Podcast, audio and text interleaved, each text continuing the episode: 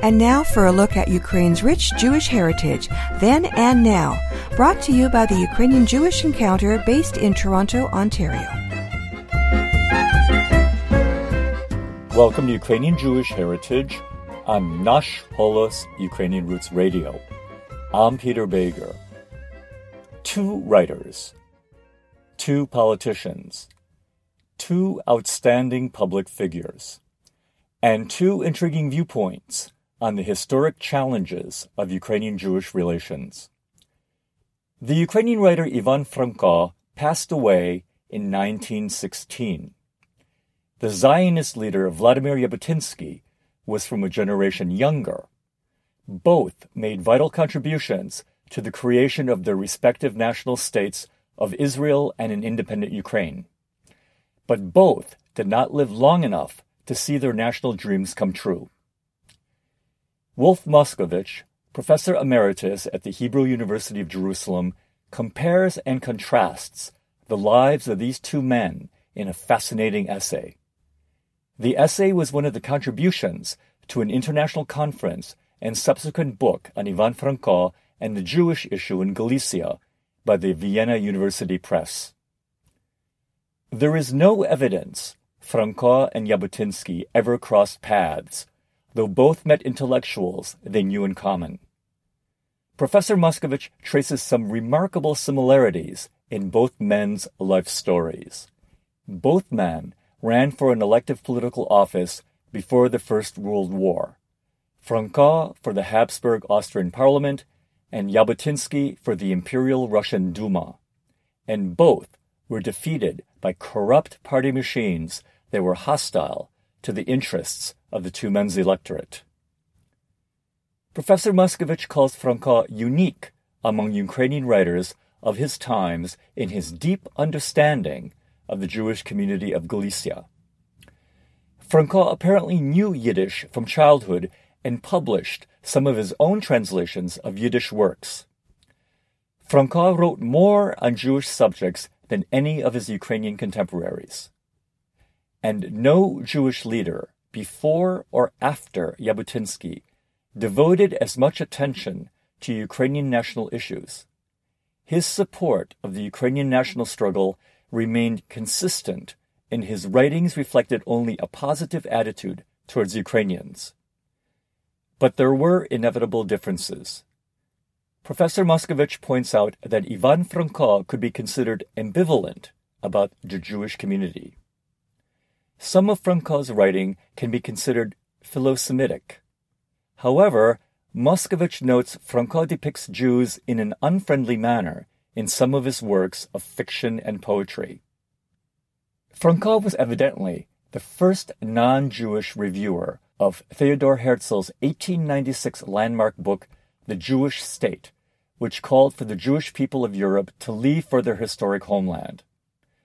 Professor Moskovich asserts Franko's sympathy towards the Zionist idea did not originate in his deep Christian beliefs, as was the case with many Christian supporters of Zionism. Instead, Franko felt that the dire economic conditions of Ukrainians in Galicia, seen as Jewish exploitation, demanded the emigration of Jews as a safety valve.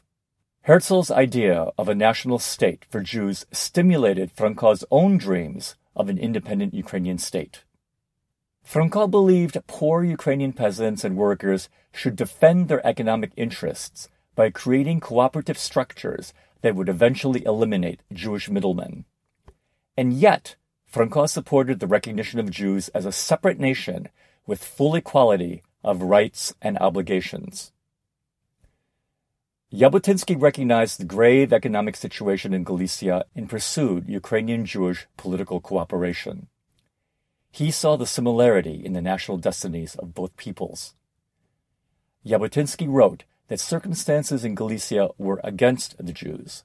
The only viable answer was to return to Zion and create the Jewish national state in Palestine. Professor Moskovich notes that at the end of the day, Jabotinsky understood competing interests and history would make it difficult to persuade Jewish leaders to cooperate with Ukrainians. So Jabotinsky stressed the importance of the two groups' common interests. He wrote, I am not an optimist, and I do not believe in, quote, love, unquote, between nations. In particular, I do not, in any way, conceal from myself the fact that a certain antagonism exists between the Jews and Ukrainians of Galicia, one that takes on uncivilized forms. I am certain that those uncultured forms will disappear with the growth of education. But tribal conflicts will persist until there are fundamental changes in the political and ethnographic map of the world and in the socio-economic system. Changes did eventually come to Galicia and to Europe. Massive and cruel changes, unimagined in the earlier and more genteel era of Franko's lifetime.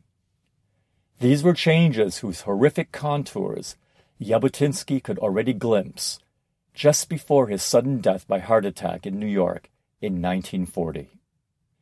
Wolf Moskovich's essay, titled Two Views on the Problems of Ukrainian Jewish Relations, Ivan Franko and Vladimir Jabotinsky, can be found online at academia.edu.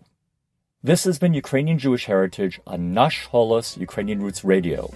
From San Francisco, I'm Peter Bejger. Until next time, Shalom. Ukrainian Jewish Heritage is brought to you by the Ukrainian Jewish Encounter based in Toronto, Ontario. To find out more about their work, visit their website and follow them on Facebook and Twitter. Transcripts and audio files of this and earlier broadcasts of Ukrainian Jewish Heritage are available at their website, ukrainianjewishencounter.org, as well as at the Nash Holos website, www.nashholos.com.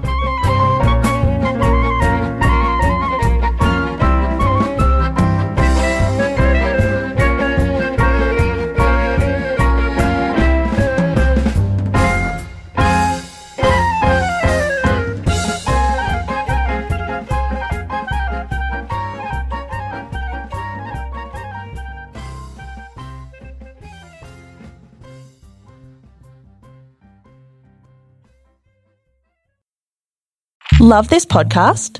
Support this show through the ACAST supporter feature. It's up to you how much you give, and there's no regular commitment. Just hit the link in the show description to support now.